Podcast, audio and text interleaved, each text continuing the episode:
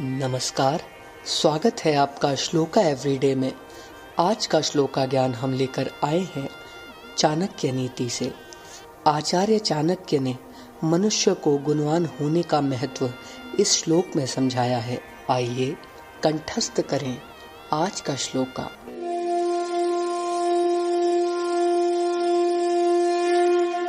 गुणः सर्वत्र पूज्यन्ते।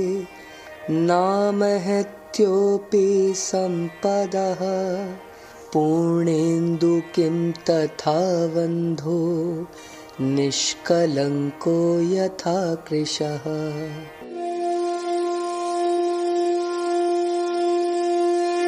अर्थात सभी स्थानों पर मनुष्य का आदर सत्कार उसके गुणों के कारण ही होता है।